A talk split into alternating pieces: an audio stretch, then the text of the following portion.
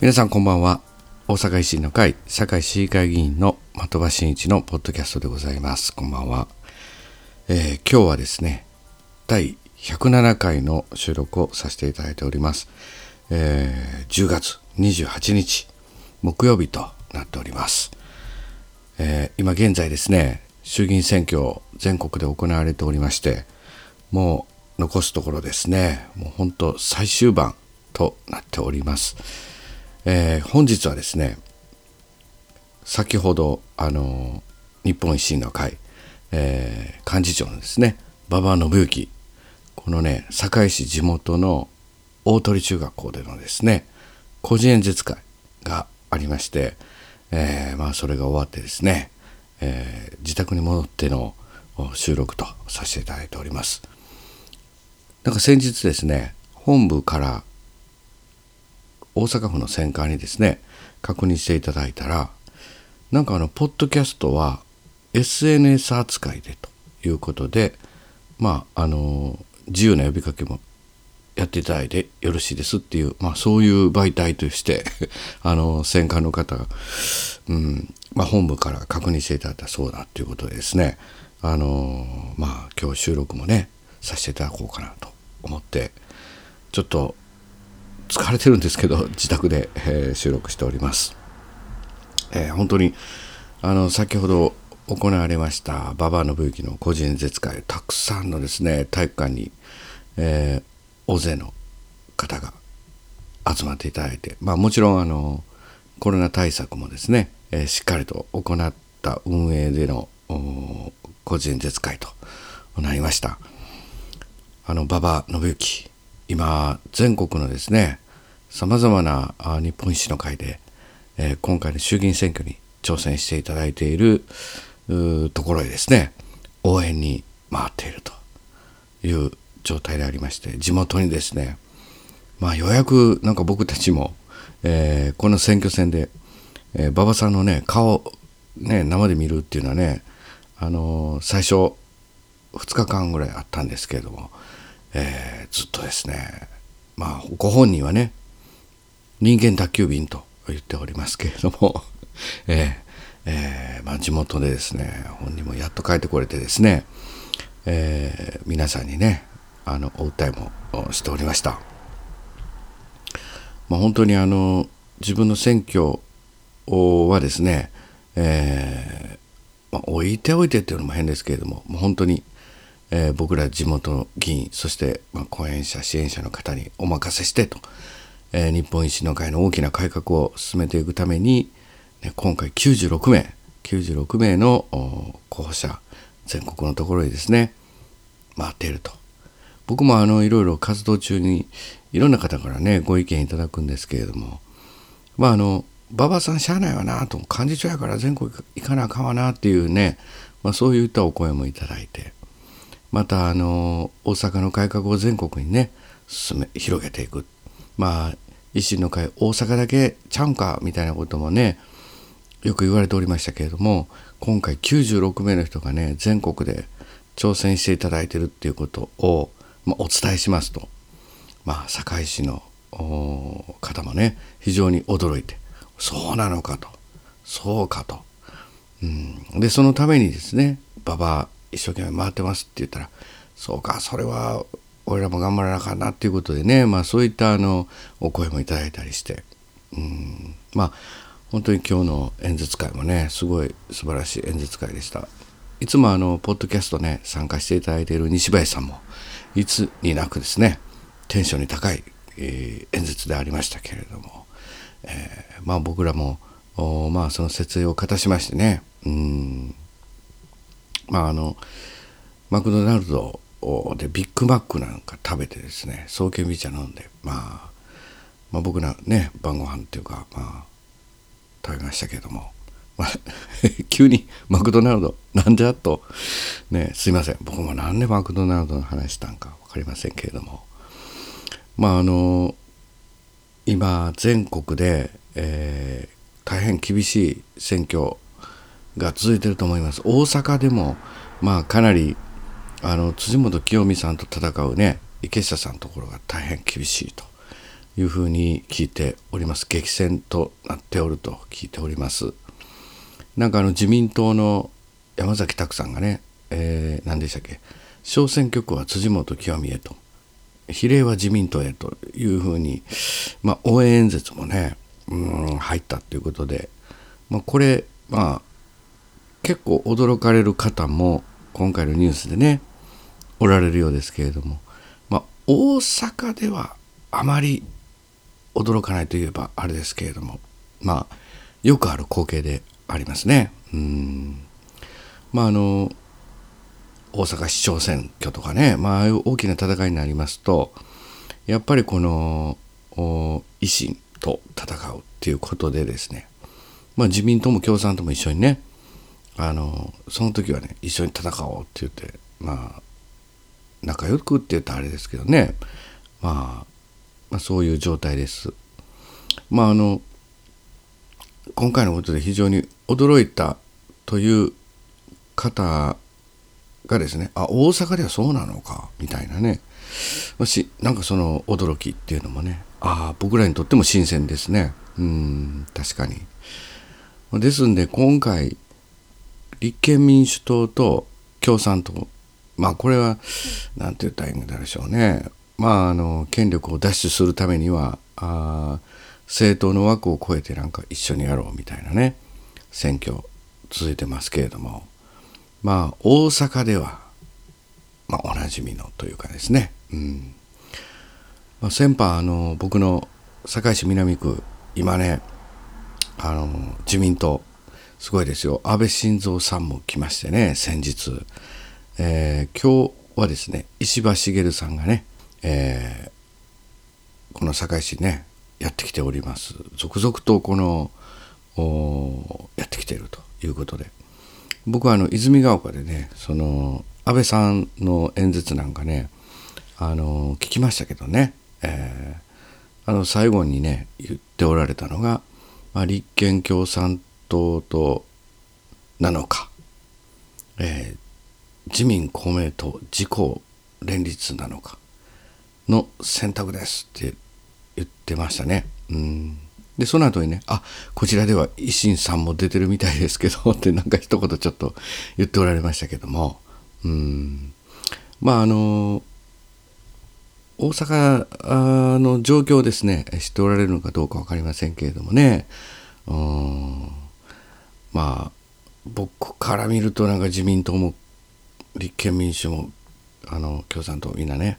いざとなれば一緒にやるみたいなイメージは大阪でもね多くの人がそういうイメージね持たれてるかと思います。大阪以外の人はねちょっとそういう光景あんまり見ることないとは思いますけどねそういった状態です。僕らも地元で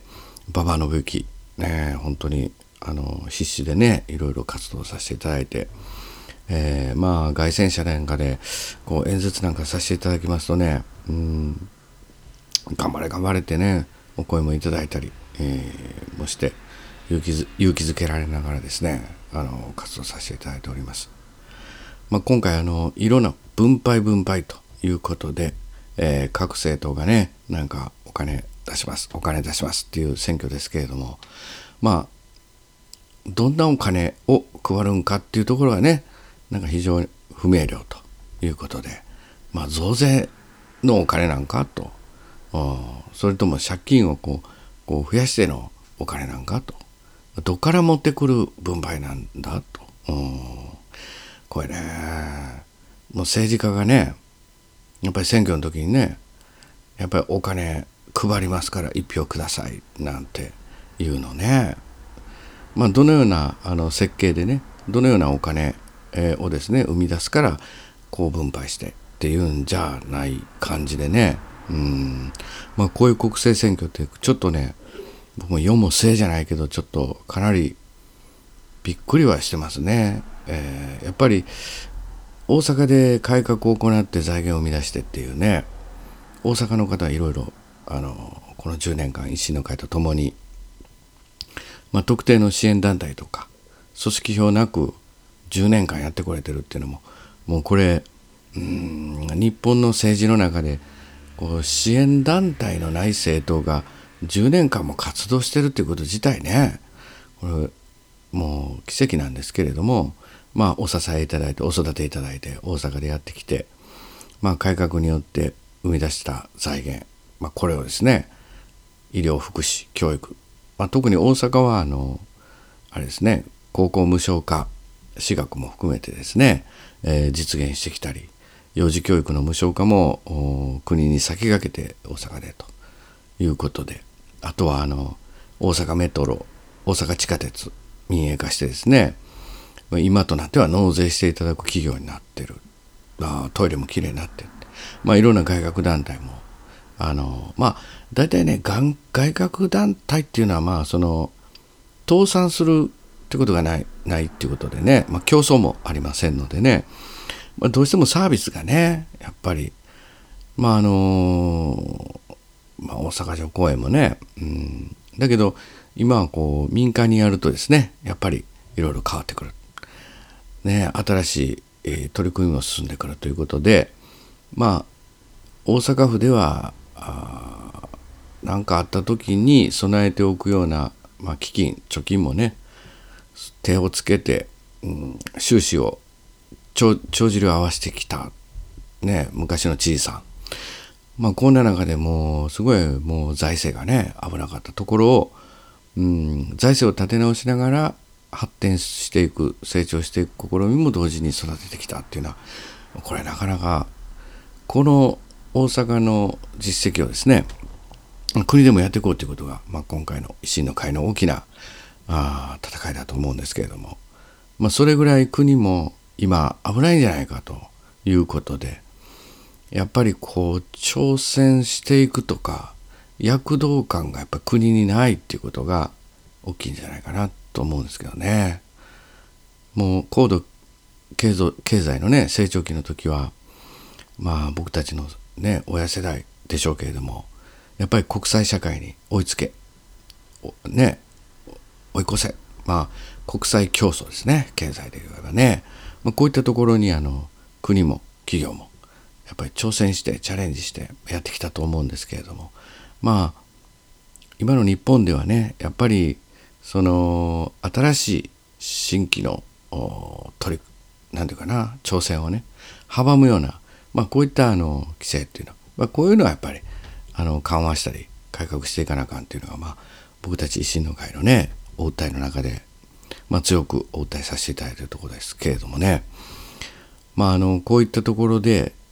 この政治を変えるにはやっぱり選挙の成り立ちからっていうところで、やっぱり支援団体持たんっていうことが、まあ、吉村知事のコロナ対策においてもですね、しがらみがなくできるとか、まあ、こういったところも多くの方たちがまあ共感していただいて、今回96名の方が挑戦していただいているんだなと思ってます。まあですので、馬場さんが全国を回るっていうのはあ、ごめんなさい、忘れちゃった。まあ、そういった意味で大きな意味がある。まあもちろん馬場さんだけじゃなくてね、松井代表とか吉村副代表もすごいいろんなところでね、応援にね回っておられるということであります。まあ、大阪はもう本当に最後まで、やっぱり最後の2日3日これね非常に大きいと思います。僕たちも一生懸命ね、地元で頑張っていきたいなと思っておりますので、本当にぜひとも多くの皆さんにねもうあと一歩、お声かけといいますか、ご支援いただきたいなと思いましてちょっと今日ポッドキャスト収録させていただいております。まあちょっとねマクドナルドを食べましてね、ビッグマックね、僕ら昭和40年生まれの人間にしたらね、やっぱり大人になったらいつかビッグマック注文したらみたいなね、そんな思いでね、やっぱり社会人になってからずっとビッグマック食べてるんですけど、馬場さんもね遠征先では、回る寿司が多いとなんかツイッターでも上がってましたけどね、勝負早いってことで、まあ、回る寿司食べて、明日はね馬場さん宮崎行くそうです、前に渋滞でね宮崎県行けなかったってことで、そのリベンジとして明日宮崎県へ行くそうですので、宮崎県の方、ぜひとも馬場伸幸、やってきましたらですね、馬場さん、ぜひともね、温かく迎えていただきたいなと、そしてご支援いただきたいなと思います。まあ今回これね、どういう結果になるのか分かりませんが、維新の会、日本維新の会のね、馬場さんにね、香川でしたっけ、立憲の人がね、維新の会のね、立候補を取り下げてくれてお願いに来た人も いましたでしょう。うん。まあ、ああいうね、もう自分たちの動きだけが正義だみたいなことで、まあ、僕たちの維新の会の方に言われましてもね、本当に。立候補するってね、国政に。よっぽどのことだと思いますけどね。まあ、自分たちの論理のために、そういう立候補しようという人をね、こう、その党のね、幹事長のところに行ってですよ。強制的に辞めさせようなんて、ちょっと、僕ね、その方がなんかね、民主主義的に怖いような気がしますけどね。だから香川もしっかりとね、戦って勝利していただきたいと思うんですよ。ぜひともご支援いただきたいと思います。まあ、残すところ、あと、ね、本当に明日、明後日がですね、までが活動ということでありまして、また大阪ね、17区は馬場さんですけれども、18区は遠藤隆、ぜひともね、18区の方、よろしくお願いいたします。まあ、僕は堺ですんで、まあ、どうしても17区からね、外に活動で出ることはないですけれども、まあ本当に、まあね、こんな一人ずつ名前言うとなんかおかしになってくるですけれども、本当に、96人の、日本維新の会の候補者、このポッドキャストお聞き届けいただけたらですね、皆様の地元のところでですね、もし日本維新の会の候補者が戦っておりましたら、ぜひともあと2日ご支援のほどいただきたいなと思います。よろしくお願いいたします。またね、堺でも16区ね、候補者いないんですけども、まあ、こういったところはどうしたらいいんだっていうね、もうすごくご意見もいただくんですけれども、まあ、ぜひともね、比例日本維新の会と、まあ、ぜひともご支援のほどよろしくお願いいたします。まあ、皆さんのね、お暮らしの中で、まあ、今回の衆議院選挙ってね、僕たちはね、日本維新の会はこう思うって言って今戦ってますけれども、まあ、皆さんそれぞれその維新の会に対する思いとか、まあ、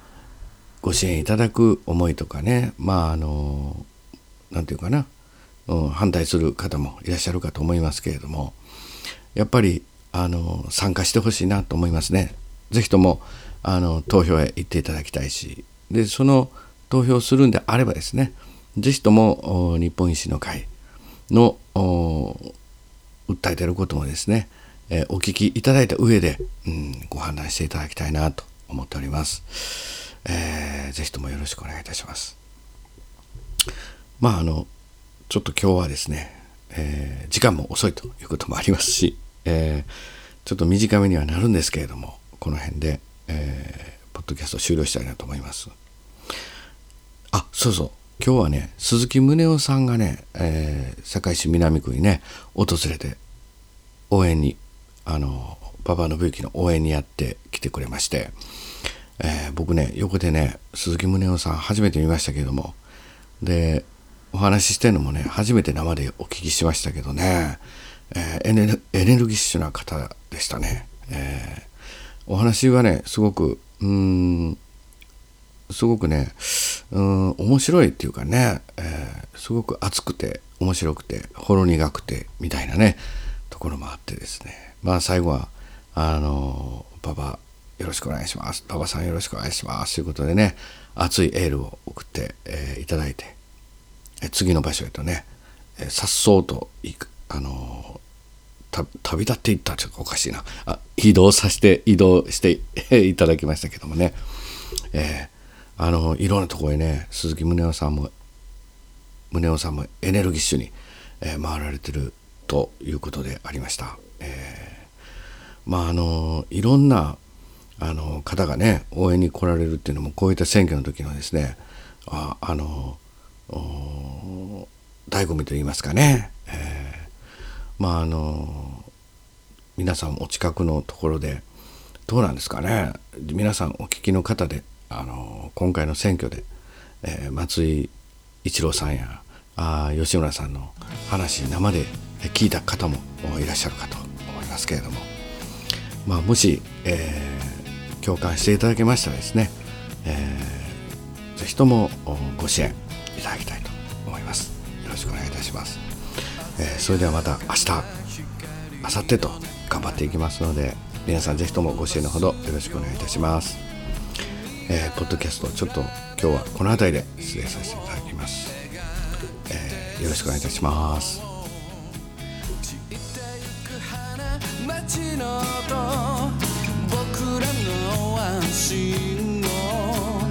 風に着こなして